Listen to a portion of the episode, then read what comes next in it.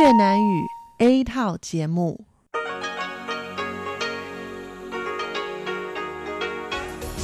Đây là Đài Phát thanh Quốc tế Đài Loan RTI.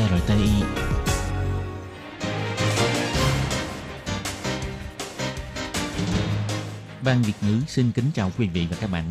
Đây là chương trình Việt ngữ Đài Phát thanh RTI được truyền đi từ Đài Loan.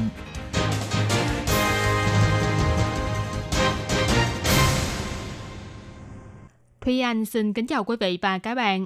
Chào mừng các bạn cùng đến với chương trình phát thanh của Ban Việt ngữ, Đài Phát thanh Quốc tế RTI ngày hôm nay.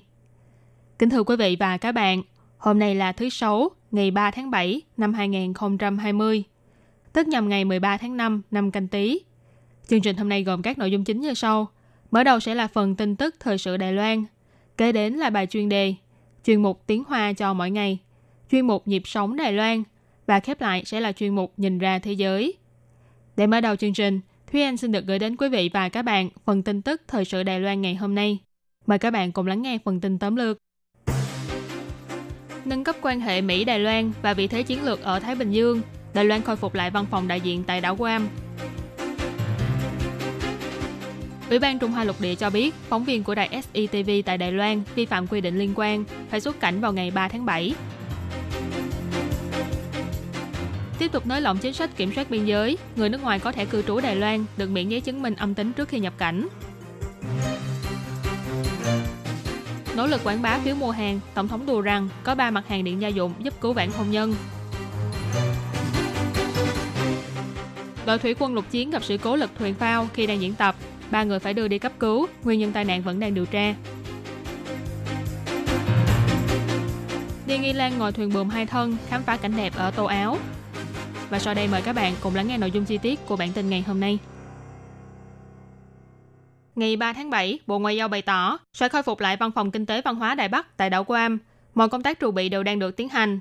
Bộ Ngoại giao cũng cho biết, cân nhắc đến sự tăng trưởng của ngân sách dự toán từ năm 2018, quan hệ giữa Mỹ và Đài Loan được nâng cấp lên thành đối tác hợp tác toàn cầu và tầm quan trọng của địa vị chiến lược Thái Bình Dương, cho nên mới quyết định khôi phục lại văn phòng đại diện này. Bộ Ngoại giao cho biết, năm 2017, là do cân nhắc đến việc điều động ngân sách và nhân lực nên mới quyết định tạm dừng vận hành văn phòng đại diện tại đảo Guam.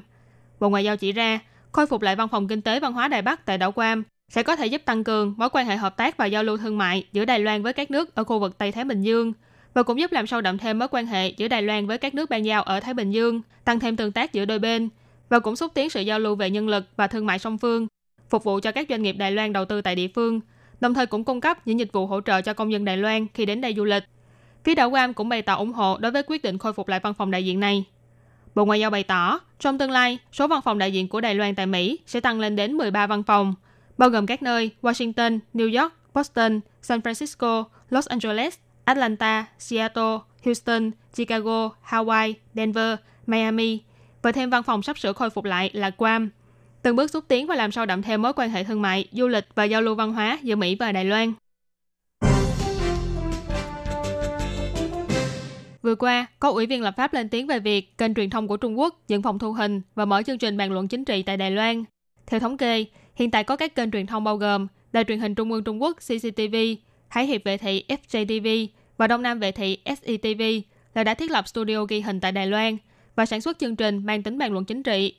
Ngày 3 tháng 7, Phó chủ nhiệm Ủy ban Trung Hoa Lục Địa ông Khưu Thùy Chính bày tỏ, hai phóng viên của SETV tại Đài Loan đã vi phạm vào những quy định như những điều cần lưu ý dành cho phóng viên khu vực đại lục đến Đài Loan phỏng vấn và biện pháp cho phép người dân khu vực đại lục nhập cảnh Đài Loan, v.v.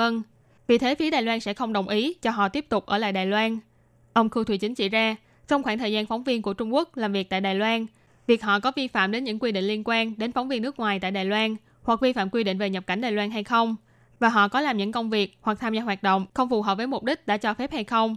Những vấn đề này đều sẽ do cơ quan có thẩm quyền của Bộ Văn hóa tiến hành điều tra và xử trí. Ông Khưu Thùy Chính nói,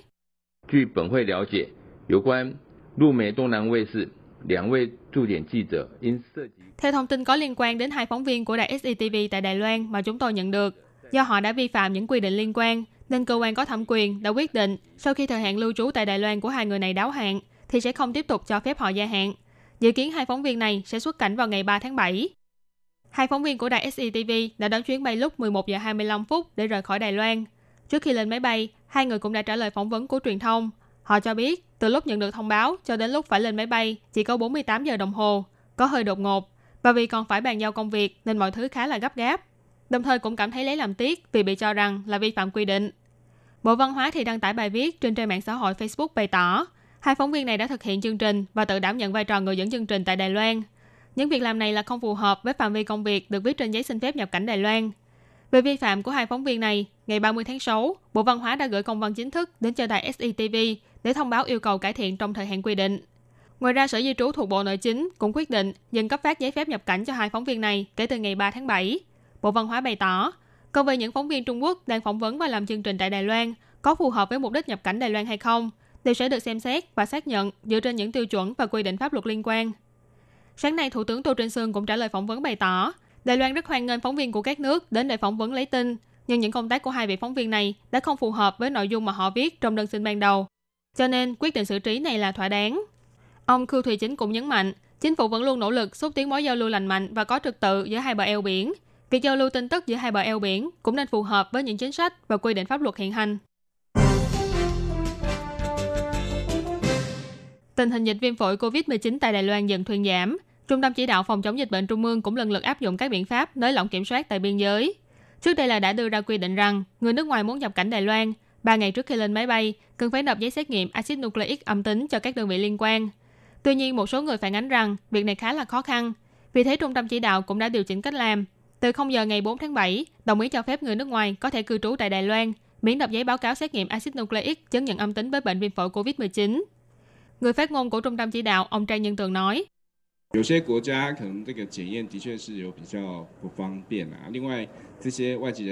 ở một số quốc gia, việc xét nghiệm không tiện lợi cho lắm, mà từ sau ngày 19 tháng 3 là đã cho phép người nước ngoài có thể cư trú tự do ra vào Đài Loan.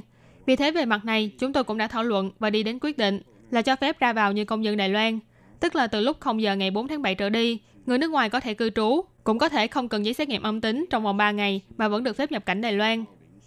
Công dân Hồng Kông và Macau đã có thể cư trú cũng thích hợp áp dụng quy định mới này. Còn về vấn đề con cái của vợ hoặc chồng người Trung Quốc quay về Đài Loan, ông Trang Nhân Tường bày tỏ, thời gian, trình tự và cách thức thực hiện vẫn đang trong quá trình thảo luận với Ủy ban Trung Hoa Lục Địa và hiện tại đang chờ kết quả xác nhận cuối cùng, cho nên một khi có quyết định là sẽ công bố cho xã hội biết ngay. Trung tâm chỉ đạo phòng chống dịch bệnh Trung ương cho biết, hôm nay Đài Loan có thêm một ca nhiễm viêm phổi COVID-19 du nhập từ nước ngoài. Bệnh nhân là một người đàn ông trên 50 tuổi quay trở về từ Nam Phi. Ông Trang Nhân Tường bày tỏ, bệnh nhân dự tính quay về Đài Loan để thăm người thân, cho nên đã phối hợp với chính sách phòng dịch ở Nam Phi để xét nghiệm virus COVID-19. Sáng ngày 27 tháng 6, nhận được thông báo kết quả âm tính, nhưng chiều cùng ngày thì lại xuất hiện những triệu chứng như sốt, toàn thân không có sức và cảm giác có dị vật ở cổ họng. Ngày 28 tháng 6 đi khám tại bệnh viện địa phương, bác sĩ chẩn đoán là bị cảm thông thường. Cho nên vào ngày 30 tháng 6, khi dấu hiệu bệnh đã thuyên giảm, thì đón chuyến bay từ Nam Phi, quá cảnh tại Dubai và nhập cảnh Đài Loan vào tối ngày 1 tháng 7. Trung tâm chỉ đạo cho biết, bệnh nhân này khi nhập cảnh không có dấu hiệu của bệnh, nhưng đã chủ động thông báo cho nhân viên kiểm dịch tại sân bay về việc có triệu chứng trong vòng 14 ngày qua.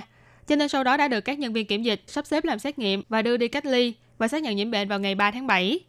Trung tâm chỉ đạo phòng chống dịch bệnh Trung ương bày tỏ, hiện tại đã khoanh vùng 27 người từng tiếp xúc với bệnh nhân, trong đó bao gồm 13 hành khách ngồi ở dãy ghế phía trước và phía sau của hành khách này, đưa vào trong danh sách cách ly tại nhà. Còn 14 nhân viên của chuyến bay thì do đã có trang bị phòng hộ thích hợp, cho nên chỉ cần tự quản lý sức khỏe tại nhà trong vòng 14 ngày. Theo thống kê của Trung tâm chỉ đạo, Đài Loan hiện tại có tổng cộng 449 người nhiễm viêm phổi COVID-19, bao gồm 358 người lây nhiễm từ nước ngoài, 55 người lây nhiễm trong nước, 36 người là thành viên của hạm đội Tuân Mu. Tình hình đặt mua phiếu mua hàng của chính phủ được triển khai khá thành công. Sáng ngày 3 tháng 7, khi tham dự lễ khai mạc triển lãm điện gia dụng thành phố Đài Bắc, Tổng thống Thái Anh Văn cũng đã tích cực quảng bá cho loại phiếu kích thích tiêu dùng này. Tổng thống chỉ ra, năm nay ngoài việc mua tủ lạnh, máy điều hòa và máy hút ẩm có dán nhãn tiết kiệm điện sẽ được hoàn thuế cao nhất là 2.000 Đài tệ ra, các doanh nghiệp tham gia triển lãm lần này cũng phối hợp với chính sách phiếu mua hàng của chính phủ để đưa ra ưu đãi. Hy vọng người tiêu dùng có thể sử dụng những phiếu mua hàng này để mua sắm tại triển lãm. Tổng thống còn nói đùa rằng, trong triển lãm hồi năm ngoái, bà từng chia sẻ rằng để hai vợ chồng không cãi nhau thì trong nhà phải có máy rửa chén. Nhưng năm nay thì bà muốn chia sẻ 3 mặt hàng điện gia dụng dùng để cứu vãn hôn nhân, đó là máy rửa chén, robot quét nhà và máy sấy quần áo. Chủ tịch Công hội Thiết bị điện thành phố Đài Bắc, ông Liêu Toàn Bình chỉ ra, cảm ơn chính phủ đã nỗ lực phòng dịch thành công, ngăn chặn sự lây lan của dịch bệnh. Trong thời gian này, người dân đa số đều ở trong nhà và nấu ăn tại nhà.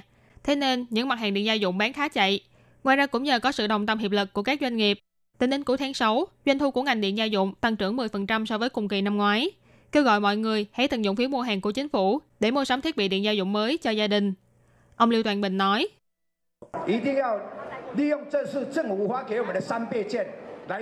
nhất định phải tận dụng phiếu mua hàng của chính phủ để mua sản phẩm điện gia dụng tiết kiệm điện và bảo vệ môi trường. Toàn Đài Loan có khoảng 10 triệu máy lạnh mono, 8 triệu tủ lạnh mono. Chỉ cần thay những thiết bị này thành những chiếc máy biến tần tiết kiệm điện năng là có thể tiết kiệm đến 6% lượng điện tiêu thụ của Đài Loan và còn tiết kiệm được lượng sản xuất điện năng của cả một nhà máy điện hạt nhân. Tổng thống bày tỏ, Bộ Kinh tế và các doanh nghiệp đã hợp tác để xúc tiến kế hoạch thay mới điện gia dụng tiết kiệm năng lượng. Từ năm ngoái đến cuối tháng 5 năm nay, đã thay mới gần 800.000 thiết bị điện cũ, tiết kiệm một lượng lớn điện năng cho toàn quốc. Đây là việc không hề dễ dàng. Tổng thống còn nói, tiếp sau đây sẽ đi đến phố cổ Thâm Khanh để kích thích tham quan du lịch, khích lệ mọi người đi dạo chơi và sử dụng phiếu mua hàng của chính phủ để mua sắm, cùng góp phần thúc đẩy kinh tế, giúp Đài Loan nhanh chóng khôi phục lại sau cơn đại dịch. Cuộc diễn tập Hán Quang số 36 sắp sửa diễn ra, nhưng sáng nay ngày 3 tháng 7, khi Lữ đoàn 99 của Đội Thủy quân Lục chiến Đài Loan đang diễn tập đổ bộ tác chiến liên hợp tại bãi biển Đào Tử Viên thuộc thành phố Cao Hùng đã xảy ra sự cố lật thuyền phao. Chủ nhiệm tác chiến của Đội Thủy quân Lục chiến là ông Lâm Truyền Thịnh đã trả lời phỏng vấn bày tỏ, trên thuyền phao này có 7 thành viên, trong đó có 3 người bị thương nghiêm trọng đang được cấp cứu tại Bệnh viện Quân đội Quốc gia Tạ Doanh. Một người bị sặc nước nhưng không có vấn đề gì nghiêm trọng, 3 người còn lại thì vẫn đang trong tình trạng tốt. Về phần 3 binh sĩ bị thương, Bệnh viện Quân đội Quốc gia Cao Hùng chi nhánh Tạ Doanh bày tỏ, khi được đưa đến bệnh viện, họ đều không có dấu hiệu sinh tồn. Sau khi cấp cứu thì một trong 3 người đã hồi phục huyết áp và nhịp tim, dấu hiệu sinh tồn cũng ổn định hơn. Hiện đang tiến hành điều trị bằng liệu pháp hạ thân nhiệt. 2 binh sĩ còn lại đã phải gắn thiết bị trao đổi oxy qua màng ngoài cơ thể, gọi tắt là ECMO. Hiện tại vẫn đang tiếp tục quan sát và cứu chữa trong phòng bệnh. Về nguyên nhân dẫn đến sự cố, ông Lâm Truyền Thịnh chỉ ra, theo phán đoán sơ bộ, có thể là do thời tiết trên biển thay đổi đột ngột. Nhưng nguyên nhân chi tiết thì Bộ Tư lệnh Hải quân và Bộ Chỉ huy Thủy quân Lục chiến đã thành lập tổ chuyên án để điều tra làm rõ. Ông cũng nhấn mạnh, quân đội quốc gia đã tiến hành diễn tập theo đúng như quy định. Ông Lâm Truyền Thịnh nói,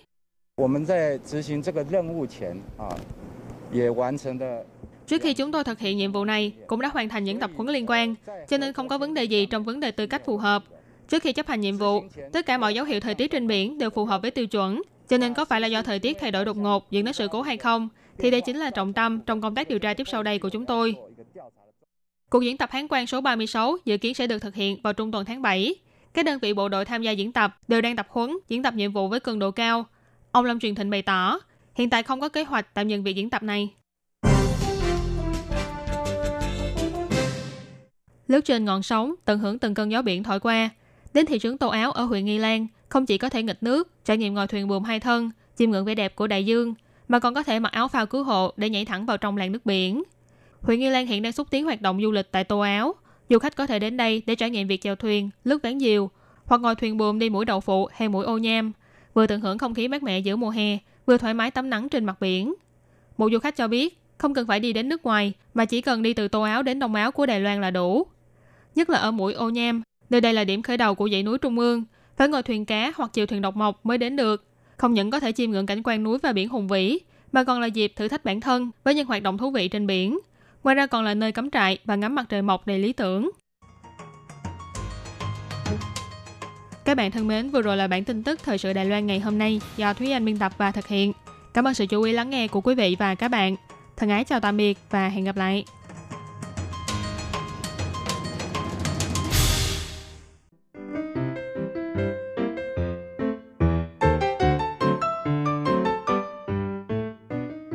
Quý vị và các bạn thính giả thân mến, chương trình phát thanh tiếng Việt của Đài Phát thanh Quốc tế Đài Loan RTI được truyền thanh 3 buổi tại Việt Nam, mỗi buổi phát 1 tiếng đồng hồ. Buổi phát chính vào lúc 6 giờ đến 7 giờ tối hàng ngày giờ Việt Nam qua tần số SW 9425 kHz với sóng dài 31 m.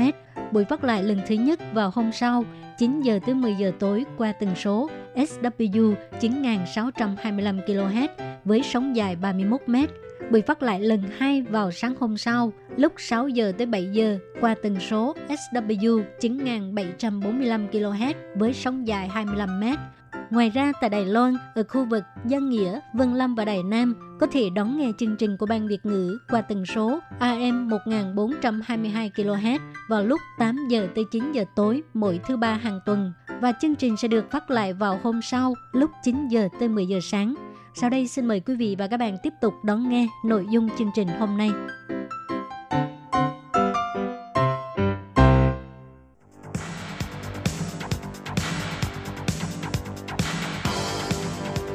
Đây là đài phát thanh quốc tế Đài Loan RTI, truyền thanh từ Đài Loan. Mời các bạn theo dõi bài chuyên đề hôm nay. Lệ Phương xin chào các bạn thân mến. Hoan nghênh các bạn theo dõi bài chuyên đề hôm nay qua bài viết Ngăn chặn nghiêm ngặt rác thải nước ngoài nhập khẩu gây ô nhiễm hệ sinh thái. Vừa qua, trong Ngày Đại dương Thế giới, các tầng lớp trong xã hội đều phát khởi hoạt động làm sạch bãi biển. Vấn đề rác đại dương rất nghiêm trọng. Dự kiến năm 2050, nhựa ở vùng biển gần Đài Loan sẽ nhiều hơn cá. Việc Đài Loan nhập khẩu cái gọi là rác nước ngoài với số lượng lớn đang phá hủy hệ thống tái chế rác của Đài Loan và ảnh hưởng đến môi trường sống của Đài Loan. Vấn đề này vô cùng nghiêm trọng. Năm 2018, Trung Quốc chính thức thực thi quy định cấm rác nước ngoài nhập cảnh. Kể từ đó, phạm vi của lệnh cấm đã tiếp tục mở rộng vào tháng 6 năm 2018, thậm chí còn đặt mục tiêu vào cuối năm 2020 sẽ không còn chất thải rắn được nhập khẩu. Sau khi Trung Quốc cấm nhập khẩu rác nước ngoài, mỗi năm ít nhất 3.500 tấn chất thải giấy và nhựa thải của châu Âu và châu Mỹ bắt đầu chuyển đến các nước Đông Nam Á. Nhưng các nước Đông Nam Á cũng bắt đầu tích cực thắt chặt số lượng nhập khẩu rác. Cách đây không lâu, Malaysia tuyên bố sẽ trả lại 150 container chất thải nhựa cho các nước đó. Bộ trưởng Bộ Môi trường của Malaysia còn nghiêm khắc nói rằng tuyệt đối sẽ không trở thành bãi rác của thế giới. Vừa qua, Tổng thống Philippines nói với Canada rằng nếu không thu hồi rác, Philippines sẽ tuyên chiến với Canada. Một tuần sau, Canada tuyên bố sẽ thu hồi rác của 69 container bằng chi phí riêng của mình. Gần đây, Indonesia cùng vận chuyển 5 container đầy rác trả lại Hoa Kỳ. Việt Nam đã ngừng cấp giấy phép mới cho các lô hàng nhập khẩu rác. Còn chính phủ Thái Lan thì tuyên bố sẽ cấm nhập khẩu rác thải nhựa trước năm 2021. So với các nước Đông Nam Á đã áp dụng các hạn chế mạnh mẽ hoặc thậm chí đưa ra chính sách cấm đối với rác thải nước ngoài, thì Đài Loan lại mở cửa giữa tháng 1 đến tháng 9 năm 2019. Chỉ riêng nhựa thải nhập khẩu và giấy thải đã lên tới 1,28 triệu tấn, nhiều hơn cả Trung Quốc trước khi áp đặt lệnh cấm chất thải. Nhập khẩu và xuất khẩu chất thải được quy định bởi Công ước Basel về kiểm soát chất thải xuyên biên giới và việc tiêu hủy chúng được các quốc gia tham gia ký kết năm 1989. Theo quy định của Công ước này, việc xuất khẩu chất thải phải được sự đồng ý của cơ quan có thẩm quyền của nước nhập khẩu. Do đó, các quốc gia có thể đặt ra quy định nhập khẩu chất thải theo hoàn cảnh và nhu cầu của mình. Đài Loan không phải là nước thành viên của Công ước Basel, nhưng cũng thích hợp sử dụng Công ước này. Đài Loan muốn xuất khẩu rác thải hoặc là các nước muốn xuất khẩu rác thải đến Đài Loan đều phải dựa theo quy định của Công ước Basel. Để cải thiện việc quản lý chất thải nhựa và giấy thải nhập khẩu, chính phủ Đài Loan đã hoàn chỉnh việc sửa đổi các luật và quy định có liên quan trong năm 2018 và kiểm soát chặt chẽ. Hiện tại có hai vấn đề lớn trong các quy định cấm nhập khẩu phế liệu của Đài Loan. Thứ nhất, định nghĩa không rõ ràng khiến cơ quan có thẩm quyền có một không gian giải thích khá rộng. Ví dụ, điều 3 của các biện pháp hành chính về xuất nhập khẩu chất thải kinh doanh quy định rằng rác thải sinh hoạt bị cấm nhập khẩu, nhưng rác thải sinh hoạt là gì thì lại không có quy định rõ ràng trong các luật và quy định liên quan. Do đó, việc xử lý ở hải quan rất là khó khăn. Thứ hai, không dễ để phát hiện. Trong 2 năm qua, do Trung Quốc thực thi lệnh cấm rác thải, lượng giấy thải của Mỹ nhập khẩu vào Đài Loan tăng đáng kể. Tuy nhiên, chỉ đến lúc nhà máy tái chế và xử lý tài nguyên mới phát hiện. Nhiều loại giấy thải nhập khẩu hoàn toàn chứa một lượng lớn rác thải sinh hoạt. Vì vậy, Đài Loan trên danh nghĩa là nhập khẩu giấy thải, trên thực tế là những rác thải sinh hoạt của người Mỹ. Ngoài giấy thải, mối nguy hại của nhựa thải còn lớn hơn. Toàn Đài Loan có 55 bãi chôn vùi rác nằm ở bờ biển hoặc bên cạnh khu vực nước, thường thấy một lượng lớn chất thải nhựa bị trôi xuống sông và biển bởi nước mưa và sóng, dẫn đến sự gia tăng của các mảnh bờ biển và rất khó để loại bỏ. Giảm thiểu nhựa đã là một vấn đề quan trọng đối với việc bảo vệ môi trường. Chính phủ ít nhất phải thực hiện các biện pháp ngăn ngừa nghiêm ngặt đối với rác thải nước ngoài. Nếu không, hệ sinh thái Đài Loan sẽ bị ảnh hưởng rất lớn và chắc chắn sẽ ảnh hưởng đến cả thế giới. Các bạn thân mến, các bạn vừa theo dõi bài chuyên đề do Lệ Phương thực hiện. Xin cảm ơn các bạn đã quan tâm và theo dõi. Lệ Phương xin hẹn gặp lại các bạn vào tuần sau cũng trong giờ này.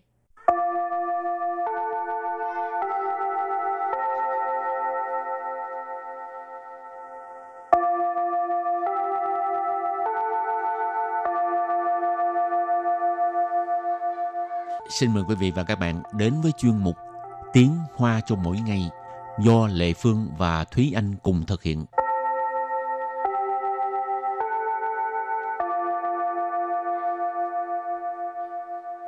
Thúy Anh và Lệ Phương xin kính chào quý vị và các bạn. Chào mừng các bạn cùng đến với chuyên mục Tiếng Hoa cho mỗi ngày ngày hôm nay.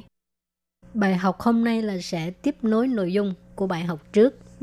Lần trước là muốn mời bạn mình đi xem mình biểu diễn, nhưng mà bạn mắc đi làm, đi công tác, rồi người bạn mới hứa là sẽ kêu em của mình đi tặng hoa. Thì bây giờ không biết có tặng hay không. Thì các bạn đón xem nội dung của ngày hôm nay nhé. Nhưng mà trước tiên chúng ta làm quen với phần từ vựng ha. Và từ đầu tiên của ngày hôm nay đó là từ thua, thua, thua, thua, tức là nhờ hoặc là ủy thác. Thì chúng ta thường là có thể thấy là ủy thua, tức là mình ủy thác cho một cái đơn vị, một cái công ty, một người nào đó để mà giúp mình làm một việc gì đó dưới danh nghĩa của mình. Thì cái đó gọi là thua hoặc là ủy thua. Ở đây thì trong bài này chúng ta dùng chữ thua thôi. Rồi, từ kế tiếp. Thành công, thành công. Thành công là thành công. Từ thứ ba. 10 phân. 10 phân tức là vô cùng hoặc là rất. Thì nó là một cái phó từ cũng rất là thường gặp trong những cái câu tiếng Hoa ha. Nó đồng nghĩa với những cái phó từ khác, chẳng hạn như là khỉnh, phi chẳng, vân vân. Thì nếu như chúng ta không muốn lập từ thì chúng ta có thể dùng 10 phân thay cho khỉnh hoặc là phi chẳng. Rồi tiếp tục là Chính thải, chính thải. Chính thải tức là đặc sắc. Từ cuối cùng. 支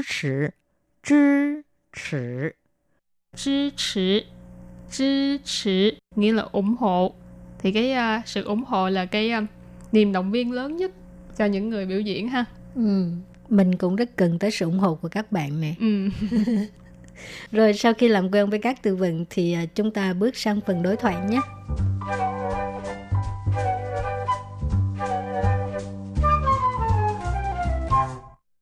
Và đối thoại của hôm nay như sau. Xiao姐姐, 这是我二姐托我送给你的花，恭喜你演出成功. 感谢你，你觉得演出如何？好看吗？ 每一个节目都十分精彩，我朋友们都说表演得太棒了。你还带朋友来呀，感谢你们的支持。 Sau đây xin giải thích câu đầu tiên của đối thoại. Câu đầu tiên là Xiao姐姐, 这是我二姐托我送给你的花，恭喜你演出成功. Xiao姐姐, 这是我二姐托我送给你的花，恭喜你演出成功. 小姐姐, 这是我二姐托我送给你的花，恭喜你演出成功. Câu này có nghĩa là chị ơi, chị Tiêu, đây là hoa mà chị ba của em nhờ em tặng cho chị. Chúc mừng chị biểu diễn thành công. Ở đây thì giới thiệu với các bạn một cái họ mới ha. Họ Tiêu, tức là Xiao. Còn chị Chê là chị. Tại vì đây là em gái của cái người bạn của tập trước mà, cho nên gọi cái người này là chị. Thì là chị họ Tiêu gọi là Xiao Chê Chê. Chê sư, đây là Ơ Chê. Ơ Chê trong tiếng Việt mình gọi là chị ba. Thì nó hơi khác với trong tiếng Việt ha. Tiếng Hoa thì là Ơ, nghĩa là hai, nhưng mà trong tiếng Việt thì mình gọi là chị ba. Rồi thua là ủy thác, nhờ, cho nên 这是我二姐托我, tức là đây là chị ba của em nhờ em. 送给你的花, hoa là hoa, 送 là tặng, cho nên 送给你的花 là hoa tặng cho chị. 恭喜 là chúc mừng. 演出 mình có học hồi đó là diễn xuất hoặc là biểu diễn. 成功 thì là thành công. 恭喜你演出成功, chúc mừng chị đã biểu diễn thành công. Cái từ ơ chị hồi nãy ha, người miền Nam thì mình sẽ dịch là chị ba ha. Chứ còn người miền Bắc thì sẽ gọi là chị hai. Tại vì cái ta chị là chị cả mà. Cho nên không có giống như người Nam ta chị là chị hai. Cho nên có những người ở Bắc nghĩ là mình dịch sai. Thực ra không phải đâu các bạn ạ. Người miền Nam với người miền Bắc dùng khác nhau mà. Cho nên chị người miền Bắc sẽ gọi là chị hai, còn người miền Nam sẽ gọi là chị ba. Nói chung là người chị thứ hai trong gia đình của mình. Câu kế tiếp ha. Cảm ơn bạn. Bạn thấy diễn xuất như thế nào? Hào khăn mà? Cảm ơn bạn. Bạn thấy diễn xuất như thế nào? Hào khăn mà? Cảm ơn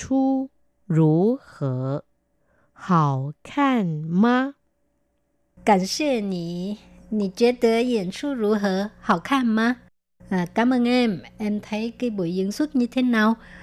Có hay không? Cảm ơn nì, cảm ơn là cảm ơn ha, giống như xê xệ. Nì chế tớ là cảm thấy, diễn xuất là cái diễn xuất, rủ hở là thế nào? Nì chế tớ diễn xuất rủ hở, bạn cảm thấy cái buổi diễn xuất như thế nào? Hảo khăn mà, hay không? Hảo khăn. Ở đây không phải là đẹp ha, mà là hay, hào khăn mà, hay không? Rồi câu thứ ba. Mỗi một cái tiết mục đều 10 phần tinh彩. Tôi bạn bè mình đều nói biểu diễn thật là棒了. Mỗi một tiết mục đều 10 phần精彩. Tôi bạn bè mình đều nói biểu diễn Mỗi một cái tiết mục đều 10 phần精彩. Tôi bạn bè mình đều nói biểu diễn thật là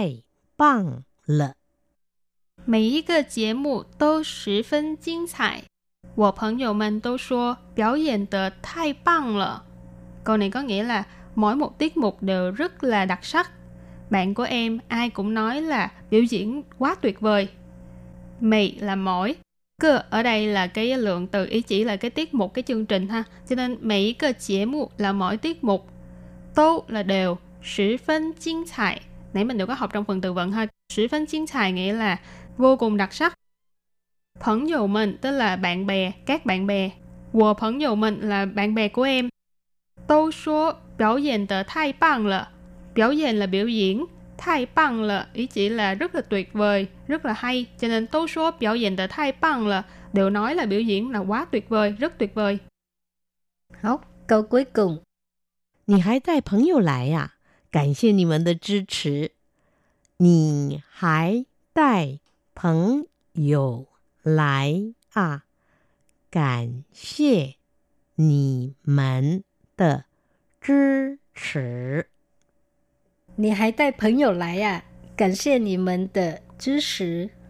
có nghĩa là em còn dẫn theo bạn bè tới nữa hả? Cảm ơn sự ủng hộ của các em nha. 你还带朋友来呀? Tay là dẫn, tay phận dầu là dẫn bạn bè, lại là tới. Nì hãy tay phận dầu lại à? Em còn dẫn bạn bè tới à? Cảm ơn nì mình đã支持, hồi nãy Thúy Anh có giải thích ha, tức là ủng hộ ha. Nì mình đã支持tức là sự ủng hộ của các em. Cảm ơn nì mình đã支持, cảm ơn sự ủng hộ của các em. Mỗi lần mà biểu diễn mà có người bạn bè quen biết tới coi á, là mừng hơn cả cái gì nữa ha. Tức là ít nhất cũng có người sẽ tới xem cái thành quả của mình. Có người quan tâm á, còn nếu mà mình biểu diễn mà không ai tới coi thì hơi bị buồn. Mặc dù fan hâm mộ nhiều nhưng mà nó cái cảm giác nó khác nhau ha. Có người nhà bạn bè ủng hộ cho sư phụ gì à. Rồi thì trước khi chấm dứt bài học hôm nay, xin mời các bạn ôn tập lại nhé.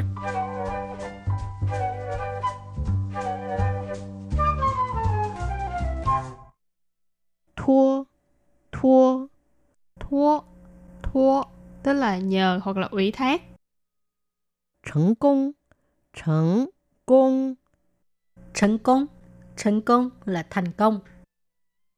十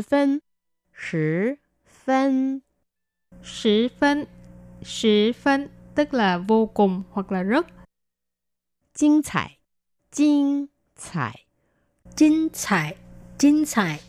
tức là đặc sắc. 支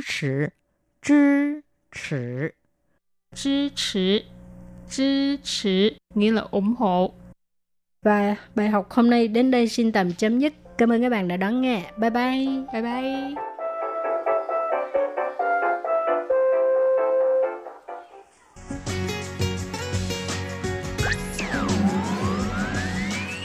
Quý vị đang đón nghe chương trình Việt ngữ Đài RTI, truyền thanh từ Đài Loan.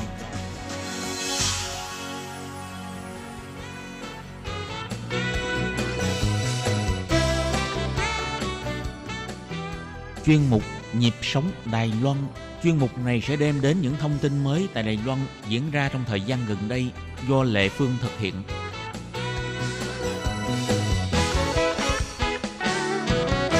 Hello, Lệ Phương xin chào mọi người. Hoan nghênh mọi người lại đón nghe chuyên mục Nhịp sống Đài Loan nha. Các bạn biết không, trong cái thời gian diễn ra dịch bệnh COVID-19 á, thì chính phủ Đài Loan cũng như các đoàn thể dân sự đều rất quan tâm đến cộng đồng tân di dân và lao động nước ngoài. Những cái thông tin về tình hình dịch bệnh cũng như là phương pháp phòng dịch, chăm sóc sức khỏe, vân vân là đều được phiên dịch bằng tiếng mẹ đẻ của lao động nước ngoài cũng như tân di dân đến từ Đông Nam Á. Thì trong số các đơn vị và đoàn thể cung cấp phục vụ này á, phải kể đến là cái đội ngũ tình nguyện viên quốc tế của trường đại học ngoại ngữ Văn Tảo ở Cao Hùng, Quấn Dạo Ta Xuế. Thì đây là một đội ngũ như thế nào? Họ đã cung cấp những cái phục vụ gì trong thời gian vừa qua? Thì để tìm hiểu thêm chi tiết, Lệ Phương đã phỏng vấn hai giáo sư của trường đại học ngoại ngữ Văn Tảo, Liêu Tuấn Phương và Trần Lập Ngôn. Nào và bây giờ thì xin mời các bạn đón nghe nội dung của chương trình hôm nay nha.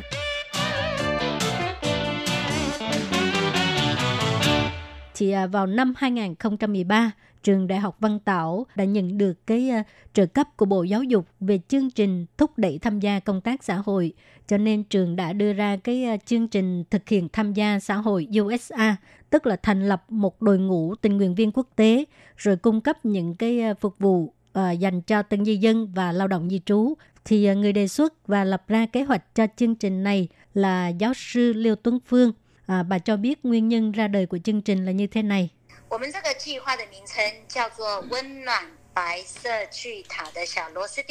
Chương trình của chúng tôi có tên gọi là những chiếc vít nhỏ trong tháp khổng lồ trắng ấm áp, được thành lập vào năm 2013. Năm ấy, chúng tôi tình cờ gặp gỡ ông Chu, giám đốc phòng công tác xã hội của Bệnh viện Cựu chiến binh Cao Hùng. Ông ấy nói với chúng tôi rằng Bệnh viện Cựu chiến binh Cao Hùng có rất nhiều di dân mới và lao động nước ngoài. Họ đa phần là đến từ Indonesia, Việt Nam, Philippines và Thái Lan. Ông mong học sinh của trường chúng tôi có thể đến bệnh viện làm tình nguyện viên, hỗ trợ y tá và bác sĩ phiên dịch cho di dân mới và lao động nước ngoài. Và thế là học sinh chúng tôi đã đến bệnh viện đó để làm tình nguyện viên. Thì mãi cho đến 3 năm trước, Bộ Giáo dục khích lệ các trường cao đẳng đại học phải thực hiện trách nhiệm xã hội, cho nên chúng tôi đã đề xuất chương trình thực hiện trách nhiệm xã hội USA, thành lập một đội ngũ tình nguyện viên quốc tế và cũng đã được sự trợ cấp của Bộ Giáo dục. Cũng vì vậy, chúng tôi có thể làm được nhiều hơn, bao gồm cung cấp phục vụ phiên dịch tại Bệnh viện Ita và Bệnh viện Tiểu Cảng. Mục tiêu của chương trình của chúng tôi rất là rõ ràng, đó là hỗ trợ cộng đồng di dân mới và lao động nước ngoài và phiên dịch trong mặt y tế. Thì theo như giáo sư Phương vừa kể, thì cái phục vụ chủ yếu của đội ngũ tình nguyện viên quốc tế là cung cấp phiên dịch bằng miệng. Nhưng mà vừa qua do bùng phát dịch COVID-19 cho nên không thể đến bệnh viện để mà cung cấp một cái phục vụ như vậy. Cho nên cái chương trình USA cũng đã mở rộng phạm vi phục vụ. Phục vụ mới này là như thế nào? Thì bây giờ chúng ta lắng nghe giáo sư Phương kể nha.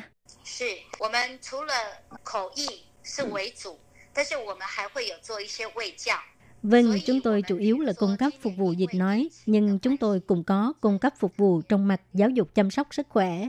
Ví dụ như trong năm nay do bùng phát dịch COVID-19, cho nên chúng tôi đã lập hệ thống live bằng 5 từ tiếng. Tiếng Trung, tiếng Anh, tiếng Indonesia, tiếng Thái Lan và tiếng Việt để cho cộng đồng di dân mới và lao động nước ngoài có thể nắm bắt được tình hình dịch bệnh tại Đài Loan. Theo Lệ Phương nghĩ thì phiên dịch về cái mặt y tế rất là khó, tại vì trong cái lĩnh vực y tế có rất là nhiều từ chuyên môn. Thì không biết các bạn sinh viên này đã được đào tạo như thế nào để có thể trở thành một người phiên dịch trong lĩnh vực y tế rất là xuất sắc. Trường chúng tôi vốn dĩ đã có khoa phiên dịch, cho nên chúng tôi kết hợp khóa học với chương trình này, tức là chúng tôi mời giáo viên chuyên về phiên dịch trong lĩnh vực y tế dạy cái kỹ xảo dịch nói cho các em.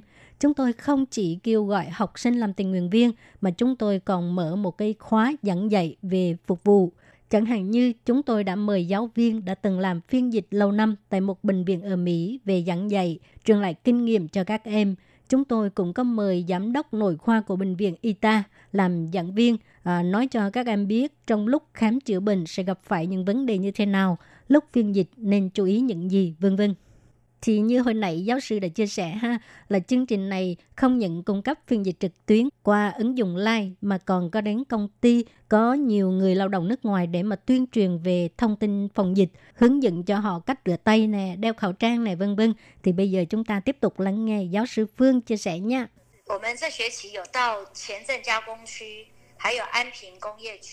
Trong học kỳ này, chúng tôi đến khu công nghiệp Tiền Trấn ở Cao Hùng, Shenzhen Công nghiệp Suy và khu công nghiệp An Bình ở Đài Nam, An Phiện Công nghiệp Suy để mà tuyên truyền phòng chống dịch bệnh với lao động nước ngoài. Khu công nghiệp Tiền Trấn đa phần là lao động Việt Nam, còn khu công nghiệp An Bình thì có rất nhiều lao động Philippines. Chúng tôi dùng ca hát hoặc là diễn vở kịch ngắn để mà truyền đạt những cái thông tin phòng dịch như là làm thế nào để rửa tay, đeo khẩu trang, giữ khoảng cách an toàn xã hội vân vân để cho các bạn lao động nước ngoài từ trong không khí vui tươi, sinh động tiếp thu thông tin phòng chống dịch bệnh một cách dễ dàng hơn. Vì khu công nghiệp Tiền Trấn có rất nhiều lao động Việt Nam, cho nên các em học sinh đã hát bài Gan Covid là một bài hát phòng dịch rất là nổi tiếng trong thời gian gần đây để mà kéo gần khoảng cách với lao động nước ngoài, qua đó truyền tải thông tin phòng dịch.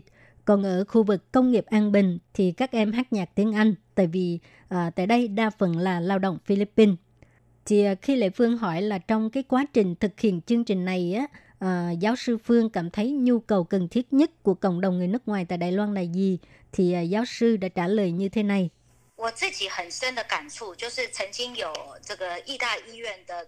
Tôi có một cảm nhận rất sâu sắc, đó là có một lần bác sĩ khoa ngoại của Bệnh viện Ita kể với tôi rằng có một lần ông ấy đang khám bệnh thì thấy một lao động nước ngoài vào khám, nhưng anh ấy không có đeo khẩu trang vì lúc đó đang diễn ra dịch COVID-19, cho nên bác sĩ hoảng hốt hỏi người lao động, tại sao anh không đeo khẩu trang? Anh ấy trả lời, tại sao phải đeo khẩu trang? Đã xảy ra chuyện gì? Tôi thấy lúc mới xảy ra dịch COVID-19, việc tuyên truyền về dịch bệnh này thực sự là không có đầy đủ. Người lao động nước ngoài hàng ngày bận rộn với công việc, khi tăng ca thì trở về ký túc xá, họ không dễ dàng nắm bắt được thông tin đang xảy ra tại Đài Loan. Bản thân tôi từng ở Mỹ với một thời gian dài, cho nên tôi rất hiểu cái sự khó khăn về ngôn ngữ và văn hóa khi đang sống nơi xứ người. Thì theo tôi, ngoài ngôn ngữ cũng cần phải tuyên truyền về văn hóa, chẳng hạn như người Philippines thường có thói quen ôm nhau hoặc là tay bắt mặt mừng khi gặp nhau, nhưng trong thời gian dịch bệnh phải nên hạn chế cái thói quen này, thì đây là điều mà chúng ta cũng phải tuyên truyền, nhắc nhở họ. Thì các bạn biết không, hệ thống live của đội ngũ tình nguyện viên này á, hàng ngày đều có dịch lại cái tình hình dịch bệnh đang diễn ra hàng ngày tại Đài Loan. Chẳng hạn như hôm nay có bao nhiêu ca nhiễm, có bao nhiêu người được chữa khỏi vân vân. Ngoài ra cũng có đăng những bài nói về thông tin chăm sóc sức khỏe bằng 5 thứ tiếng. Thì đây là một cái phục vụ rất là tốt, rất có ích cho các bạn lao động nước ngoài. Nhưng không biết là nhà trường đã dùng cách nào để mà đi tuyên truyền cái phục vụ này cho càng nhiều bạn lao động nước ngoài biết đến. Việc này thực sự là phải dựa vào sự giúp đỡ của mọi người. Thứ nhất, chúng tôi thông qua công ty môi giới, nhờ họ tuyên truyền với lao động của mình. Tiếp đó là mỗi khi tổ chức hoạt động tuyên truyền giáo dục chăm sóc sức khỏe, thì chúng tôi đều giới thiệu phục vụ này của chúng tôi. Thứ ba là thông qua bệnh viện. Tại bệnh viện, chúng tôi có dán áp phích giới thiệu live của chúng tôi. Chị nhân viên y tế cũng sẽ giúp chúng tôi tuyên truyền. Và hôm nay trong buổi phỏng vấn này, tôi cũng mong cô Lệ Phương có thể tuyên truyền giúp chúng tôi. Dạ, điều này là dĩ nhiên rồi ạ, không thành vấn đề. Thì các bạn thân mến, như Lệ Phương đã nói là trong thời gian vừa qua có rất nhiều đơn vị đã mời nhân viên phiên dịch dịch lại những thông tin phòng chống dịch bệnh bằng tiếng mẹ đẻ của lao động nước ngoài để cho họ nắm bắt được những cái thông tin kịp thời và biết cách chăm sóc sức khỏe cho mình. Nhưng về cái chất lượng bài dịch thì phải nói là đội ngũ của trường Văn Tảo là tốt nhất. Thì có lẽ nhà trường cũng đã bỏ ra rất nhiều công sức khi đào tạo một cái đội ngũ ngoại ngữ chuyên nghiệp như vậy. Bây giờ chúng ta nghe giáo sư Phương trả lời như thế nào ha. Chúng tôi đã bỏ ra rất nhiều tâm sức vào việc quản lý live. Cũng xin cảm ơn Lệ Phương đã đánh giá cao chất lượng phiên dịch của chúng tôi. Học sinh của chúng tôi là có những em đang học khoa ứng dụng Hoa ngữ, cho nên tiếng Trung của các em không thành vấn đề. Nhưng sau khi chúng em dịch xong, chúng tôi cũng không yên tâm lắm. Chúng tôi đưa cho giáo sư, giáo viên người Việt của chúng tôi kiểm tra lại, sau đó mới đăng tải bài dịch. Phải nói là chúng tôi cũng rất khắt khe trong việc này. Một lần nữa xin cảm ơn sự khẳng định của Lệ Phương dành cho đội ngũ biên dịch của chúng tôi. Theo Lệ Phương được biết thì chương trình này là cũng có hợp tác với bên Campuchia và Việt Nam. Thì đây là một sự hợp tác như thế nào? Chúng ta cùng lắng nghe giáo sư Phương giới thiệu nhé. Giáo viên của nhóm chúng tôi có đến Campuchia để tìm hiểu nhu cầu của địa phương và chúng tôi cũng có kết nối với tổ chức Operation Smile. Đây là một tổ chức phi lợi nhuận của Mỹ đã được thành lập trên 50 năm. Tổ chức này hàng năm đều đến Việt Nam làm phẫu thuật cho các bé bị sứt môi và hở hàm ếch. Chúng tôi thấy đây là một việc làm rất có ý nghĩa, cho nên năm ngoái tôi cùng với đội ngũ phó giám đốc của Bệnh viện Ita đến Việt Nam. Thì tôi phát hiện ở Đài Loan, sứt môi là một phẫu thuật rất là nhỏ, chỉ cần 15 phút là xong. Nhưng mà ở Việt Nam, có lẽ do ở thôn quê kinh tế khó khăn, cho nên họ không có điều kiện đi làm phẫu thuật. Tôi thấy có một bà cụ trên 60 tuổi rồi, vẫn còn phải hứng chịu cái chứng sứt môi. Thì lần này đội ngũ bác sĩ của Bệnh viện Ita tiến hành phẫu thuật cho bà. Nhưng với độ tuổi này mới chữa trị thì thật sự rất là khó, bởi vì cái vết sứt môi càng ngày càng lớn theo tuổi tác. Thì tôi đã thấy đội ngũ bác sĩ đã họp rất là nhiều lần để mà thảo luận về cái tình hình chữa trị cho bà cụ. Tôi thật sự rất là cảm động và cũng đã kể lại với đội ngũ USA của chúng tôi và chúng tôi quyết định sẽ đến Việt Nam phục vụ. Đáng lẽ năm nay chúng tôi sẽ đi Việt Nam nhưng do dịch bệnh cho nên dời lui lịch trình. Đến lúc ấy thì chúng tôi sẽ cùng với một vài học sinh người Việt Nam và đội ngũ bác sĩ của Bệnh viện Ita đến Việt Nam giúp đỡ. Công việc của chúng tôi là hỗ trợ đội ngũ bác sĩ trong mặt hành chính hoặc là tuyên truyền giáo dục chăm sóc sức khỏe v.v. Chúng tôi sẽ đến trước nơi mà đội ngũ bác sĩ sẽ đi để mà tìm hiểu nhu cầu của cư dân địa phương. Sau đó sẽ lên kế hoạch, đưa ra một cái kế hoạch nội dung phục vụ để có thể có được những cái phục vụ thực tế hơn. Nghe giáo sư Phương kể như vậy thì Lệ Phương cũng rất hy vọng là đội ngũ tình nguyện viên của trường Văn Tảo có thể sớm sang Việt Nam để mà phục vụ những người ở vùng sâu vùng xa và đem lại nụ cười cho các trẻ em. Và sau đây giáo sư Trần Lập Ngôn sẽ bổ sung thêm về cái chương trình USA của trường Đại học Ngoại ngữ Văn Tảo. Tôi xin bổ sung thêm 2 điểm. Chương trình USA của chúng tôi có rất nhiều học sinh tham dự, cho nên trong mặt đào tạo các học sinh này, chúng tôi sẽ có 2 điểm chính. Thứ nhất, chúng tôi rất chú trọng về thái độ phục vụ. Chúng tôi sẽ bồi dưỡng các em có được một thái độ phục vụ tốt trong lúc làm tình nguyện viên. Thứ hai, do sự phục vụ của chúng tôi là có liên quan đến lĩnh vực y tế, cho nên thông qua quá trình phục vụ, các em học sinh có thể hiểu được sự tương tác giữa cơ quan y tế và bệnh nhân. Cơ quan y tế sẽ cần đến năng lực chuyên môn như thế nào, nhất là trong mặt phiên dịch bằng miệng.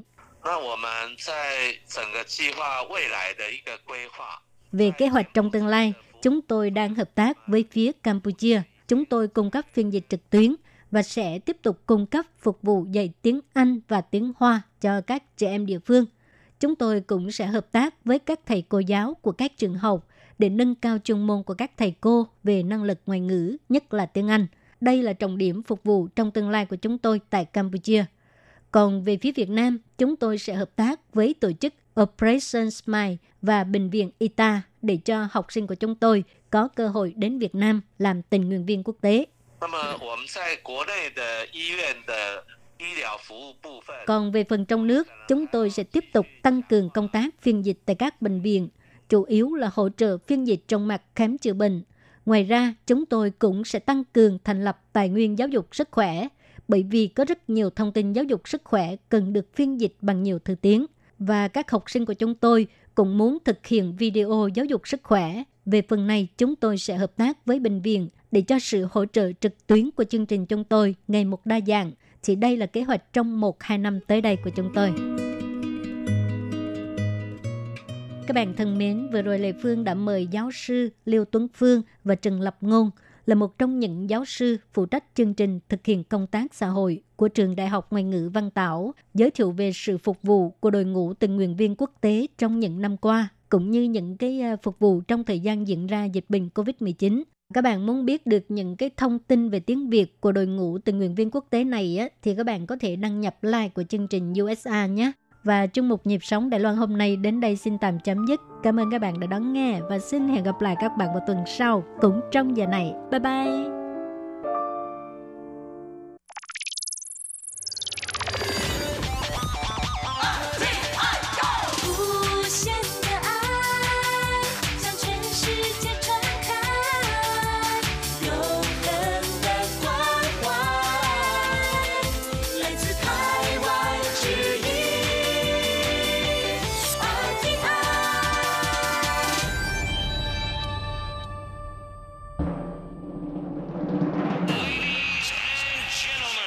Quý vị đang đón nghe chương trình Việt ngữ Đài RTI, truyền thanh từ Đài Loan.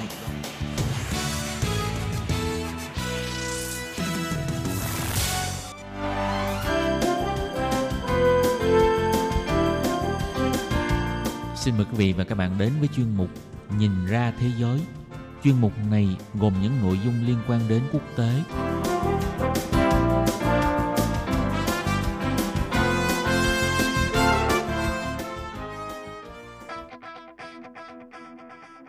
Tường Vi xin chào quý vị và các bạn. Chào mừng các bạn trở lại với chuyên mục Nhìn ra thế giới để nắm bắt được những thông tin và sự kiện chính trị quan trọng đang xảy ra khắp năm châu. Các bạn thân mến, nội dung của chuyên mục ngày hôm nay bao gồm những thông tin như sau. Anh Quốc và Liên minh Châu Âu tái khởi động đàm phán Brexit. Ấn Độ đã giáng đòn trừng phạt Trung Quốc về mặt công nghệ. Cuối cùng là luật an ninh quốc gia tại Hồng Kông đã chính thức có hiệu lực vào ngày 1 tháng 7. 27 nước trên thế giới kêu gọi Trung Quốc nên cân nhắc lại. Sau đây xin mời quý vị cùng theo dõi nội dung chi tiết.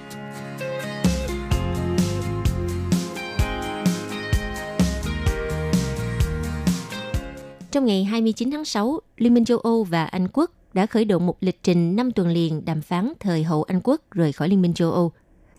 Vòng đàm phán mới là vòng đàm phán trực tiếp đầu tiên kể từ khi dịch COVID-19 bùng phát, với kỳ vọng giúp cho hai bên có thể tháo gỡ được những mâu thuẫn cản trở tiến trình đàm phán trong suốt nhiều tháng qua. Ngay trước khi hai bên khởi động đàm phán, trưởng đoàn đàm phán của Anh Quốc, ngài David Frost, được bổ nhiệm làm cố vấn an ninh quốc gia của Thủ tướng Boris Johnson. Giới quan sát cho rằng động thái này có thể phá vỡ trọng tâm đàm phán của phía Anh, nhưng một người phát ngôn của chính phủ khẳng định việc ông Frost được bổ nhiệm vào vị trí mới không ảnh hưởng tới những cuộc đàm phán với Liên minh châu Âu. Quan chức này cho biết ông Frost sẽ tiếp tục giữ vai trò trưởng đoàn đàm phán cho tới khi hai bên đạt thỏa thuận hoặc các cuộc đàm phán chấm dứt. Liên minh châu Âu đã hối thúc Anh Quốc phải công bố chính sách trợ cấp nhà nước thời kỳ hậu Brexit, cho rằng việc London thiếu một kế hoạch công khai về cơ chế trợ cấp trong nước. Điều này đã làm cản trở các cuộc đàm phán về quan hệ song phương. Trưởng đoàn đàm phán Liên minh châu Âu ngài Michel Barnier cho rằng Anh Quốc vẫn chưa tham gia đề xuất mà phía Liên minh châu Âu đưa ra về việc chia sẻ các thông tin chính sách trợ cấp nhà nước và ngành nghề đánh bắt cá trong các vòng đàm phán trước. Cùng với các bất đồng về sân chơi bình đẳng cũng như quyền cơ bản trong tư pháp hình sự và quản trị mối quan hệ đối tác trong tương lai, thì đánh bắt cá cũng là vấn đề tồn động chính khiến cho đàm phán Liên minh châu Âu và Anh Quốc bế tắc nhiều tháng qua. Anh Quốc phản đối các yêu cầu của Liên minh châu Âu như việc muốn giữ nguyên các quyền đánh cá trong vùng biển của Anh Quốc thời hậu Brexit, hay đề xuất của Liên minh châu Âu rằng Tòa án tối cao Liên minh châu Âu có vai trò chính trong việc phán quyết những tranh chấp xảy ra giữa hai bên. Anh Quốc đã chính thức rời khỏi Liên minh châu Âu, nhưng hai bên thì vẫn duy trì mô hình trao đổi thương mại như khi Anh còn là thành viên cho tới khi giai đoạn chuyển tiếp kết thúc vào cuối năm 2020. Sau thời điểm này thì nếu Anh và Liên minh châu Âu chưa đạt được thỏa thuận, thì mối quan hệ thương mại song phương sẽ được định hình theo các tiêu chuẩn của Tổ chức Thương mại Thế giới WTO với những mức thuế quan cao hơn và nguy cơ bị gián đoạn nghiêm trọng. Liên minh châu Âu cho rằng sẽ không thể có thỏa thuận thương mại với Anh Quốc nếu Thủ tướng Anh Johnson không chấp nhận Hiệp định Tự do Thương mại dựa trên nguyên tắc sân chơi bình đẳng. Thậm chí, Thủ tướng Đức bà Angela Merkel mô tả một viễn cảnh Anh sẽ có mối quan hệ kinh tế yếu hơn với Liên minh châu Âu do Brexit. Đáp lại điều này, Thủ tướng Anh Johnson tuyên bố Anh Quốc sẵn sàng cắt đứt quan hệ với Liên minh châu Âu nếu thỏa thuận không thể đạt được. Một trong những điểm đáng chú ý trong các cuộc đàm phán gần đây là hai bên đều thống nhất sẽ không gia hạn thời kỳ chuyển đổi hậu Brexit, mà sẽ giữ nguyên theo dự kiến vào ngày 31 tháng 12 năm 2020. Điều này cũng có nghĩa là các công ty của Anh Quốc chỉ còn vài tháng nữa để chuẩn bị cho những điều kiện hoạt động thương mại nghiêm ngặt hơn với Liên minh châu Âu. Trong khi đó, nếu như Liên minh châu Âu không đưa ra được quy định sân chơi bình đẳng, đây là một trong những nội dung còn vướng mắc với Anh Quốc, thì có khả năng các công ty của Liên minh châu Âu có nguy cơ sẽ rơi vào tình trạng cạnh tranh không công bằng với các doanh nghiệp Anh Quốc. Theo dự báo của Tổ chức Hợp tác và Phát triển Kinh tế, lĩnh vực thương mại và thị trường việc làm của Anh Quốc đang đứng trước nguy cơ chịu ảnh hưởng tiêu cực nếu như nước này không thể đạt được thỏa thuận về quan hệ thương mại với Liên minh châu Âu vào cuối năm nay, hay không thể gia hạn giai đoạn chuyển tiếp. Và tổ chức này cho rằng nếu không có thỏa thuận hoặc có các giải pháp thay thế thì sẽ gây thiệt hại nghiêm trọng cho lĩnh vực thương mại và thị trường việc làm của Anh Quốc.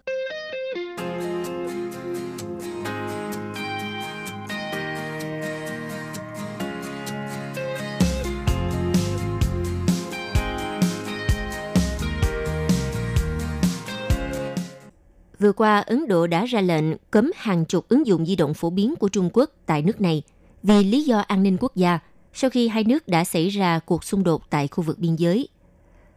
Ngày 29 tháng 6, Ấn Độ đã cấm 59 ứng dụng di động của Trung Quốc, bao gồm những ứng dụng được sử dụng rộng rãi như là TikTok và WeChat, vì lo ngại vấn đề an ninh quốc gia cũng như là quyền riêng tư cá nhân. Theo Bộ Công nghệ Thông tin Ấn Độ cho biết trong thông báo, các ứng dụng này được sử dụng trong các hoạt động gây tổn hại cho chủ quyền và sự toàn vẹn của Ấn Độ, quốc phòng của Ấn Độ, an ninh quốc gia và trật tự công cộng. Theo như thông báo thì chính phủ Ấn Độ quyết định không cho phép sử dụng một số ứng dụng nhất định và quyết định này là hành động có chủ đích nhằm để đảm bảo sự an toàn và chủ quyền trên không gian mạng của Ấn Độ. Thông báo đã được đưa ra ngay sau khi Bộ Công nghệ Thông tin Ấn Độ nhận được một số khiếu nại về hành vi đánh cắp dữ liệu của người dùng và vi phạm quyền riêng tư. Tuy nhiên hiện chưa rõ khi nào lệnh cấm này sẽ bắt đầu có hiệu lực. Có thể nói điện thoại di động Trung Quốc chiếm gần tới 65% thị phần trong thị trường điện thoại di động của Ấn Độ. Các ứng dụng chia sẻ video như là TikTok và Hello được giới trẻ Ấn Độ sử dụng rất phổ biến. Ước tính có khoảng 120 triệu người sử dụng TikTok tại Ấn Độ. Quốc gia Nam Á với 1,3 tỷ dân này cũng là thị trường nước ngoài lớn nhất của TikTok.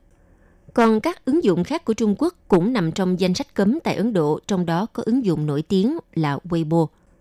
Lệnh cấm của Ấn Độ được đưa ra chỉ vài tuần sau vụ đụng độ giữa binh sĩ nước này với Trung Quốc tại khu vực biên giới ở dãy Himalaya. Ít nhất có 20 binh sĩ Ấn Độ đã thiệt mạng trong vụ đụng độ đẫm máu nhất từng xảy ra giữa hai nước trong hơn 40 năm qua.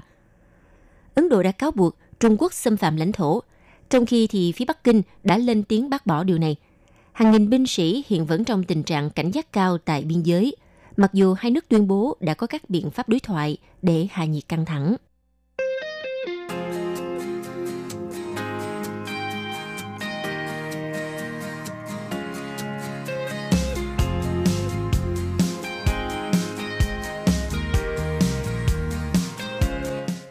Luật bảo vệ an ninh quốc gia tại đặc khu hành chính Hồng Kông đã chính thức có hiệu lực. Các công bố có liên quan cũng đã được trưởng đặc khu hành chính Hồng Kông bà Lâm Truyền Nguyệt Nga ký tên, đồng thời được đăng tải trên công báo vào tối ngày 30 tháng 6. Cùng ngày 30 tháng 6, Trung Quốc đã công bố chi tiết luật an ninh quốc gia mới gây tranh cãi đối với Hồng Kông, nhằm để chấm dứt tình trạng mập mờ kéo dài nhiều tuần qua, vốn làm trầm trọng thêm các quan ngại về việc Bắc Kinh làm suy yếu quyền tự do tại trung tâm tài chính toàn cầu này.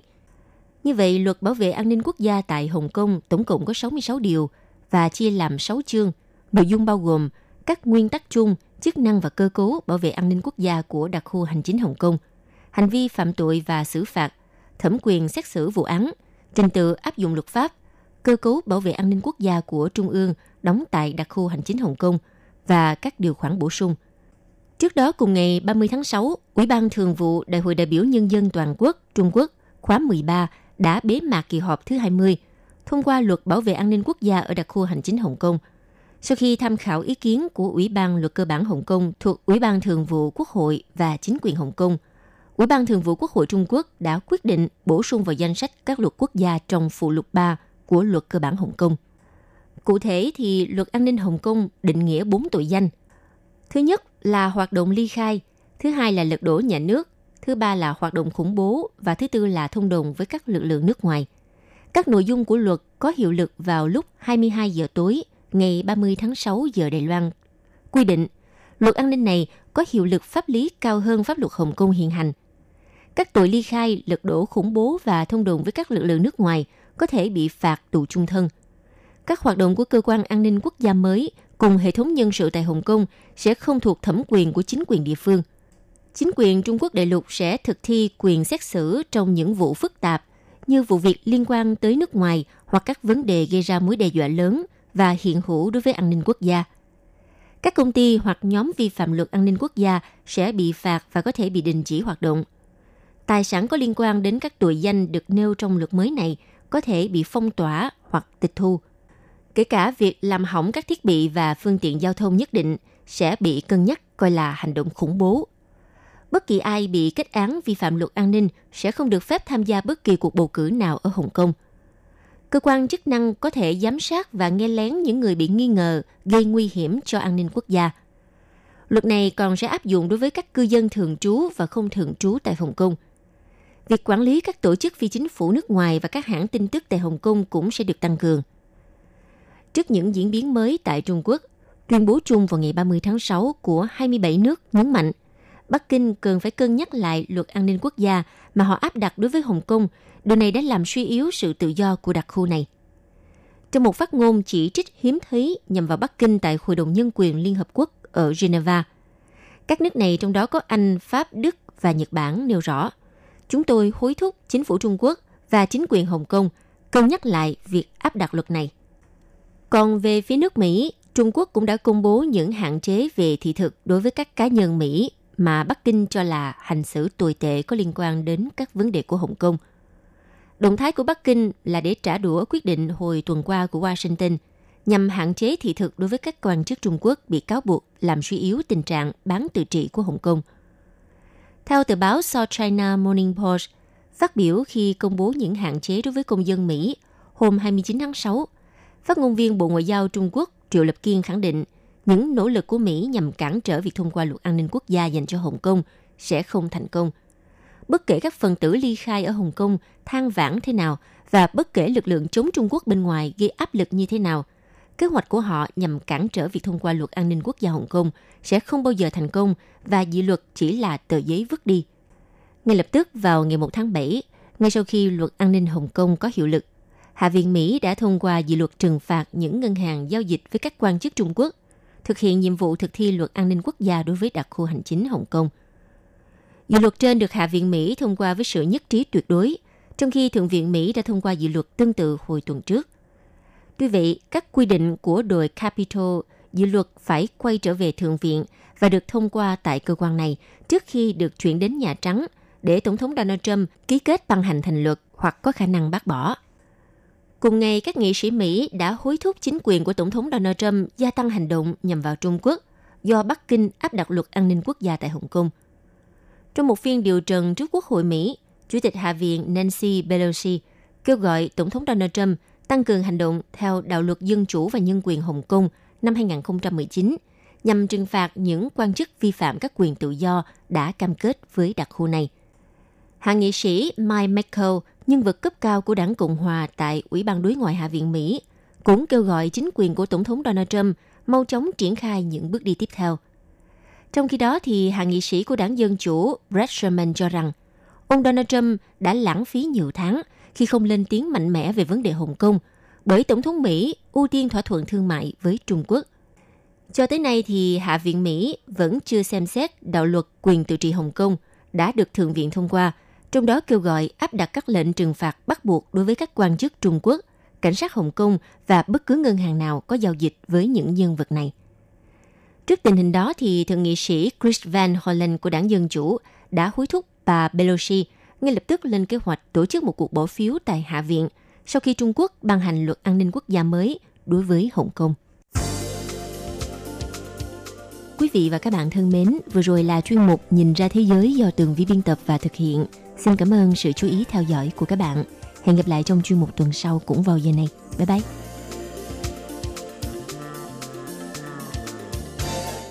Quý vị và các bạn thân mến, sau đây là email của Ban Việt ngữ ctv@rti.org.tvk. Hộp thư truyền thống của Ban Việt ngữ Việt Nam Miss PO Box 123-199 Taipei 11199. Còn thính giả ở Việt Nam xin gửi đến hộp thư số 104 Hà Nội, Việt Nam.